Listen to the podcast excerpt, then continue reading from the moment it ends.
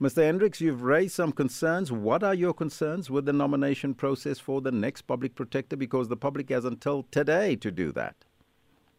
Look, uh, it was uh, uh, a transparent process to invite any member of the public uh, to submit their uh, nominations. And there's a requirement of certain minimum information that accompanies the application. So now this ad hoc committee of parliament, uh, they, they, I mean, we're not sure how many nominations there are, but uh, they will have to shortlist. So let's assume there's a hundred nominations. Then um, they have to shortlist and start the interviewing process. Now, as you know, that uh, the president uh, uh finally appoints a public protector on the recommendation of an ad hoc committee which consists of members of parliament. So members of parliament put in place a government and the role of the public protector is to uh, look at abuses by uh, government in all three spheres of government and, and elsewhere. Uh, so the question is that uh, the very people that the public protector is supposed to monitor uh, appoint a public protector.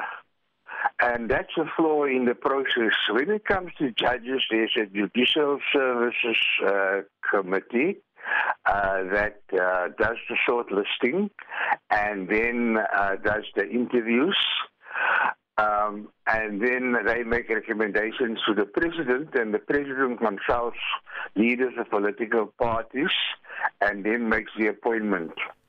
In this particular case, with regard to the public protector, which is a, a very important appointment, you find that the very people that a public protector is supposed to monitor and watch, they the decision is in their hands. So they will obviously appoint someone uh, that will uh, that may look uh, favorable uh, favorable on them.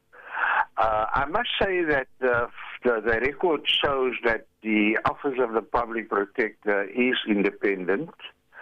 Uh, and that uh, there is a high, high standards of uh, decision making. Public Protector has about 100 uh, uh, investigators in their department, and the that's the Office of the Public Protector. But if we now look at what has been happening with the suspension of the current uh, public protector and and all the issues involved, she was suspended immediately after she submitted uh, 22 questions to the president of the country in connection with Phala. And that has certainly raised a lot of uh, mm. uh, eyebrows on the independence of those whose responsibility it is to appoint the public protector. Mm. Je kan niet voor, voor, voor, voor, voor, uh, voor Wolf die schaapwacht te maken. So, uh, uh, but what, what, what do you I think? What do you, what do you think are the best qualities then uh, that you are looking for in the next public protector? Very shortly. Just repeat the question. What are you looking for in the next public protector? The quality, the best qualities that you're looking for, and what would your advice be to that uh, public protector? Very briefly. Look, uh, I feel that the next public protector should make speedy decisions. At the moment, you know, they take up to a year sometimes to make a decision. And the purpose is for a quick resolution of disputes. disputes. So we're looking at mm. someone, uh, if I like to compare, like the commissioner in the CCC, CCMA, uh, which has a record of speedy resolution making. Yes. Presently, we find that it takes mm-hmm. too long uh, to resolve disputes, and also there should be checks and balances that the office of the public protector should not be abused by people who can afford to go to the High Court and have their disputes resolved. I thank it you. just means that the public protect, that yes. the public has less opportunities to have their disputes resolved by the public protector.